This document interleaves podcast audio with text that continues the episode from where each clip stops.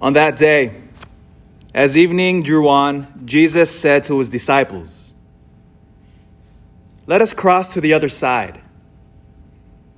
Leaving the crowd, they took Jesus with them in the boat, just as he was, and other boats were with him. A violent squall came up, and waves were breaking over the boat so that it was already filling up. Jesus was in the stern, asleep on a cushion. They woke him and said to him, Teacher, do you not care that we are perishing? He woke up, rebuked the wind, and said to the sea, Quiet, be still. The wind ceased, and there was great calm.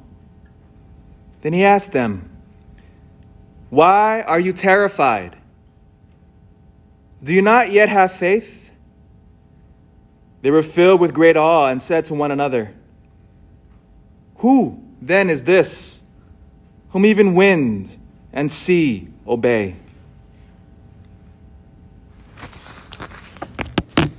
The Gospel of the Lord. Jesus Christ.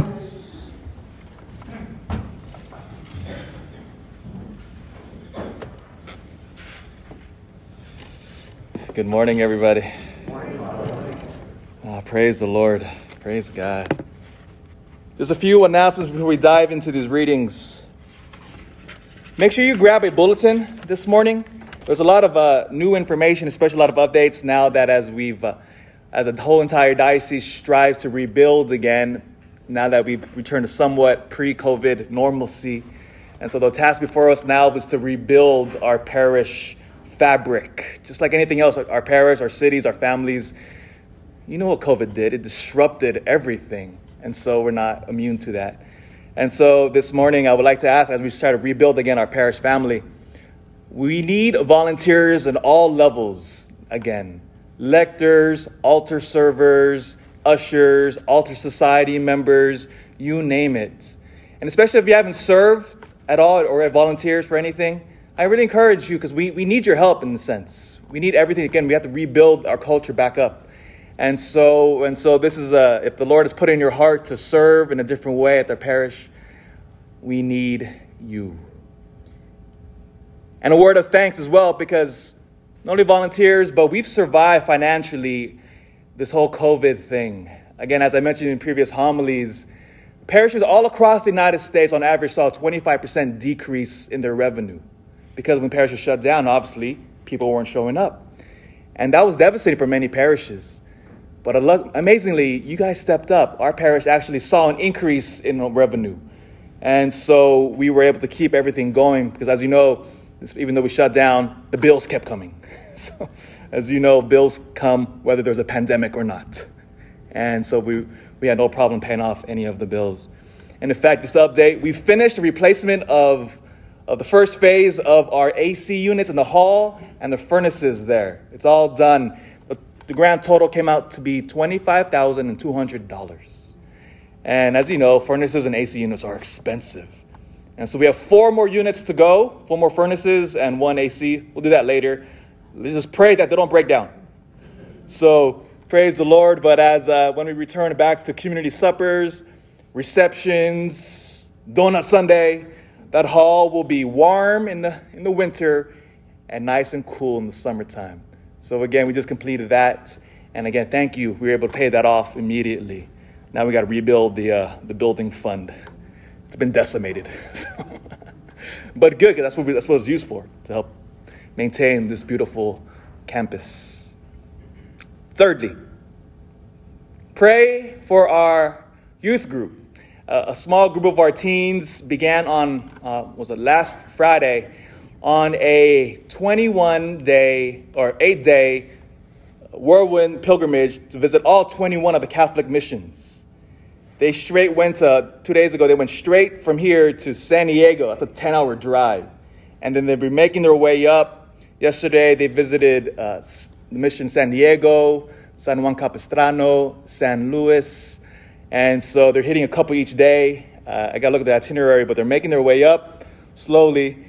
And so pray for the teens. If you follow us on social media, I've been posting photos of the progress of the kids, and they've been really, I'm kind of jealous because uh, I've always wanted to do the whole, all 21 Catholic missions.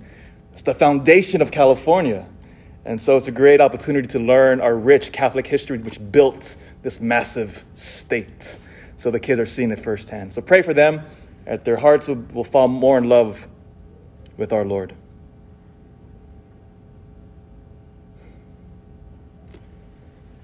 the name of the Father, the Son, and the Holy Spirit. Amen. As our nation now to this day celebrates fathers. So, men, my brothers, happy Father's Day. These readings go absolutely perfect with our nation's holiday. It's one of those days where the secular calendar of our nation and the liturgical calendar of the Catholic Church overlaps perfectly. Because the question, especially on this day as we celebrate fathers for all that they do, which begs the question what makes for a good father? What is the unique contribution that we play in our families, in our, in our society, in our culture as a whole? And these readings today speak to that. What makes, or rather, what is the quality that separates a good father from a deadbeat father? What is the distinction there?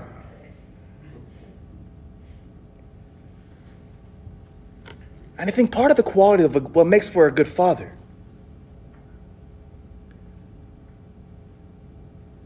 is that he doesn't think of himself first. Last Saturday, I got a text message from a parishioner who's a part of a, we're part of a prayer chain when somebody's sick. They say, pray for this intention. And, and so I get a text message from time to time from the prayer chain. And on Saturday before Mass, I get a text. One of our prisoners is at St. Mary's Hospital in Reno. Because as you all know, when, when somebody's sick, especially if it's serious, you don't go up here. You, you go to you guys go to Renown, you go to St. Mary's, you go to the one the VA hospital there. And so I get a message somebody is ill at St. Mary's. And it was right before Mass. I said, Oh no, the only time I can go is after Mass. And usually after Mass, I'm, I'm tired. And so I started calculating. Hmm, St. Mary's, it's 49 miles away. It's about a 100 mile round trip. I'll spend 3.4 gallons of gas to go, go there. Gas is what now is, closing on four dollars. Oh, that's about that's almost okay. it's About twelve dollars spent on gas. That's about a two-hour time period. And I say, you know what? St. Mary's has a full-time priest chaplain there. Why don't I just call the priest chaplain and say, hey, I got a parishioner there. Give them the anointing of the sick. And I, as I started calculating this, and then all of a sudden I said, wait a minute. What am I doing? I'm counting the cost on me. I'm her father. Get your butt off the couch and go. Stop thinking about myself. Just go. And sure enough, I after mass, after on Saturday, I got up, was tired, so after I closed up the church, hopped in my car and headed straight to Reno. And I figured, you know, since you're in Reno, especially if you live here, you try to knock out errands. you might as well, if you go for a long drive, you might as well do kill two birds with one stone, right? So I called up some friends. I said, hey, I'll be in Reno this evening. You want to meet up for dinner? I haven't seen you in a while, and I am craving for Chinese food.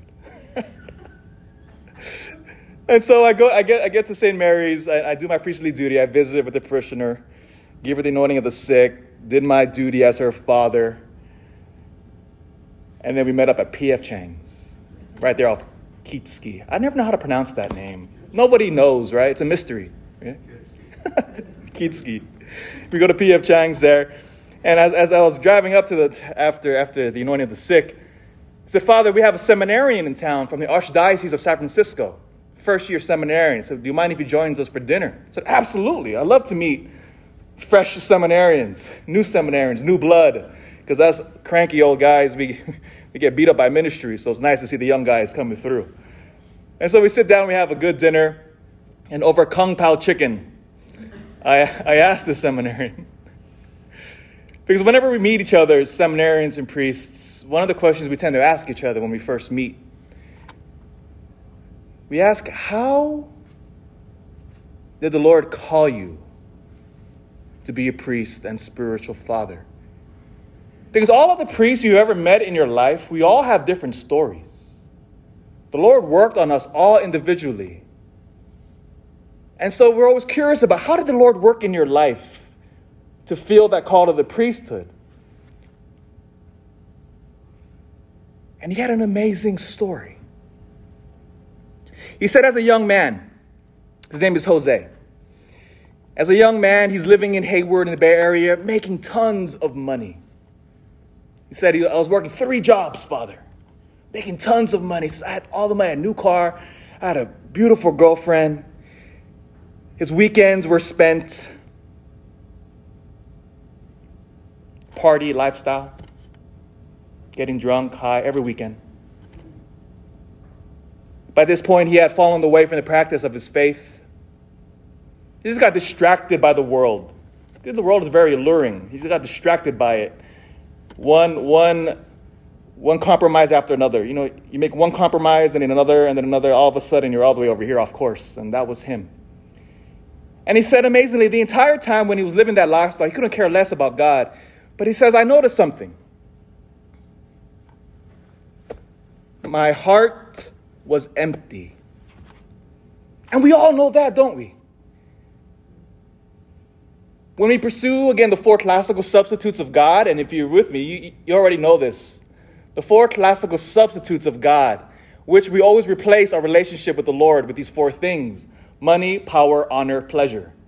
These are the four qualities which always replace God, all the way back to the Jewish times, the Jewish people, whenever they veered off from God, is one of those four things. And so it's the same thing. Human nature is the same, and we always get distracted by that. And he says, I pursued those things with a passion, and I was empty. And then one day, he met a strong Catholic.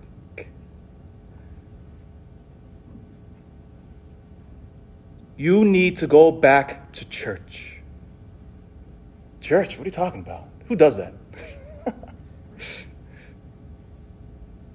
But that quote stung him, resonated with him. He went back to the party lifestyle, lived the same way, found it wanting. And then one morning he said he woke up with the desire to pray. And so he went to the nearest church. Luckily, it was open. And he sat there. He said, The first time, Father, I prayed for two hours. And then I picked up the rosary because as a kid, his mom taught him how to pray the rosary. And then he began to pray the rosary.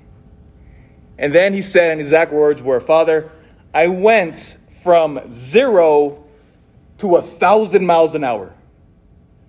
This man, amazingly, all of a sudden he would wake up every morning and this desire to pray. That's all he wanted to do. He'd wake up and he said, I need to get to church. I need to go pray. And he started praying 10 hours a day. He went from praying nothing. Oh, in fact, I forgot to mention this quality when he was in his darkness, he was also practicing the occult. You see, as, and you start seeing this pattern when you see the studies, as we get less and less religious in Christianity, there isn't a void of nothingness. Rather, those who reject Christianity then take up the practices of the occult, of, of, of these other uh, pagan practices. Because again, the human heart longs for the transcendence. So when we reject the tradition, we tend to try to replace it with other things.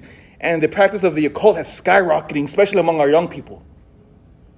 I used to work in high schools. It, it is rampant among young people.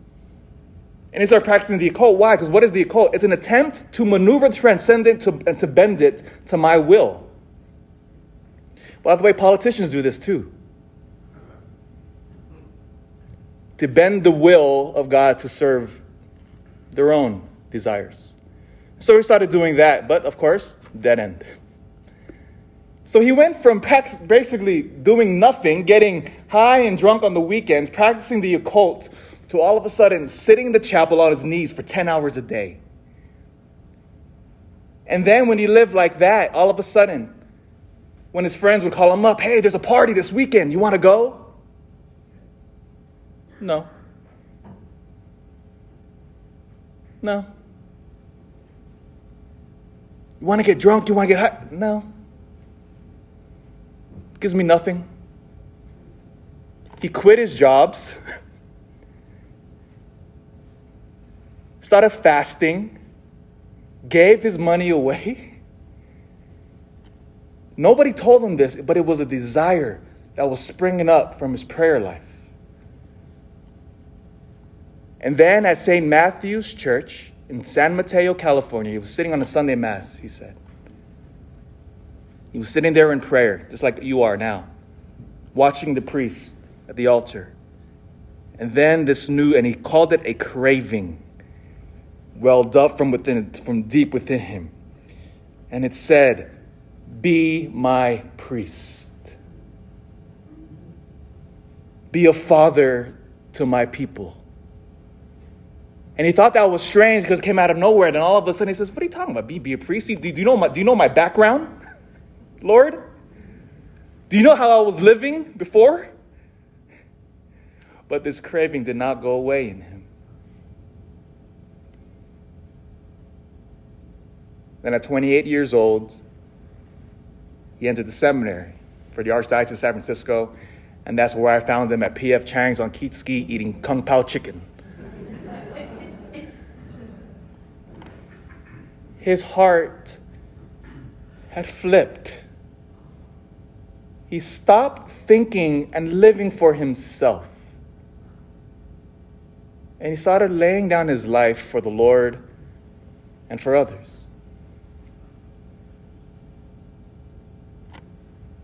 That is the quality of a good father. Notice now that as men, my brothers, why did God create us the way He did? By our very nature, we are stronger, we are more aggressive, we are built, in other words, to defend and to fight. That's the, that's the call deep within a man's heart to fight and to defend, which, by the way, is why we love football. You ever hear football players speak? Notice the language, it's warrior speech. What is that? Because it's deep within the human, especially the masculine soul, to fight and, and to defend. But now, what do we use it for? See, the good father, the good man, doesn't use it in order to use those abilities for himself but rather he uses it to live and to serve his spouse, his children, his church, his city, his nation. To use our God given abilities not for to build up ourselves, but rather to serve. That is the call of the, of the good father.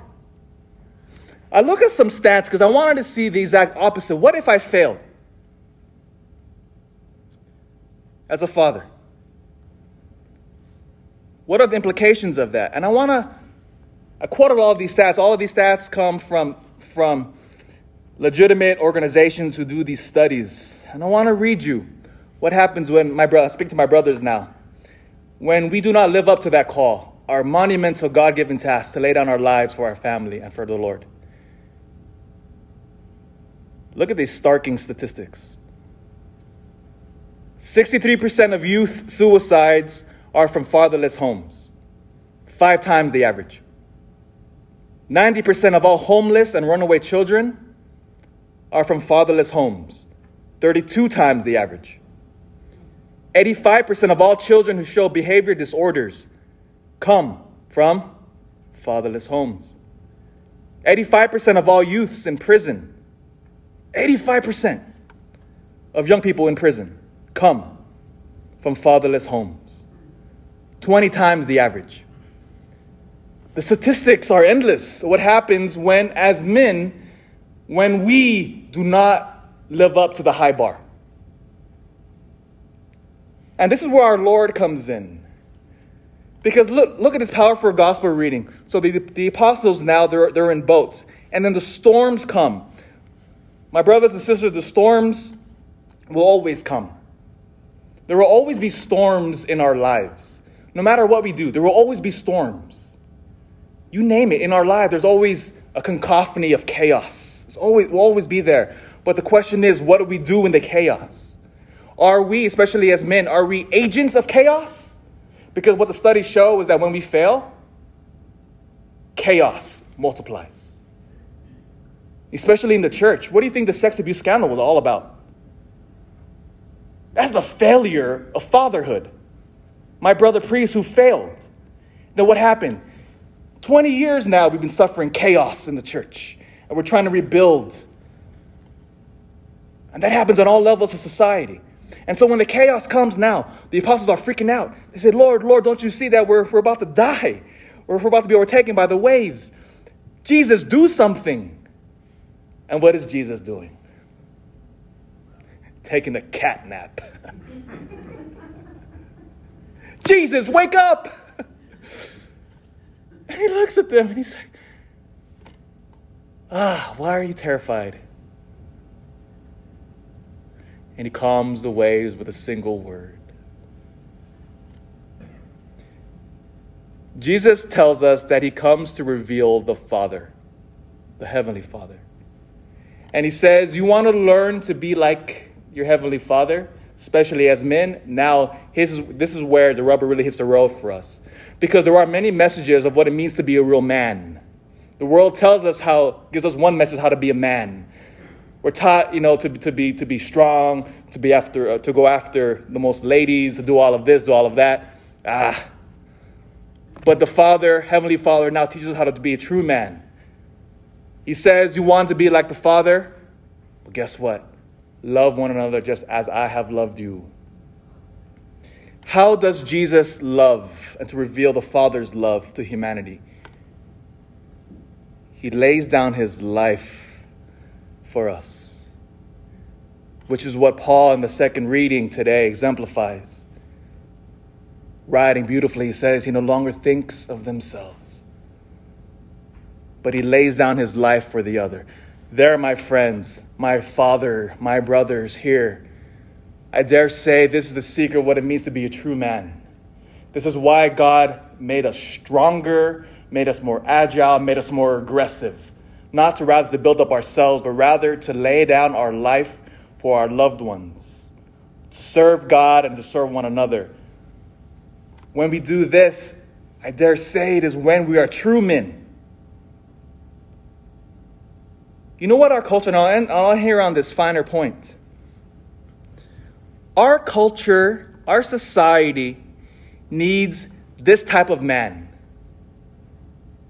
In all of the chaos of the world that surrounds us, what the world needs, what it is thirsting for, is a true man who is willing to lay down his life and to serve. Not himself, but the other. And when we do that, we stare squarely at Jesus, we follow his example, and when the waves come and the wind and all of this chaos that surrounds us, we'll be calm, resolute, to the point of taking a nap. Because we know nothing can move us. Because we have Jesus Christ as our rock and our example.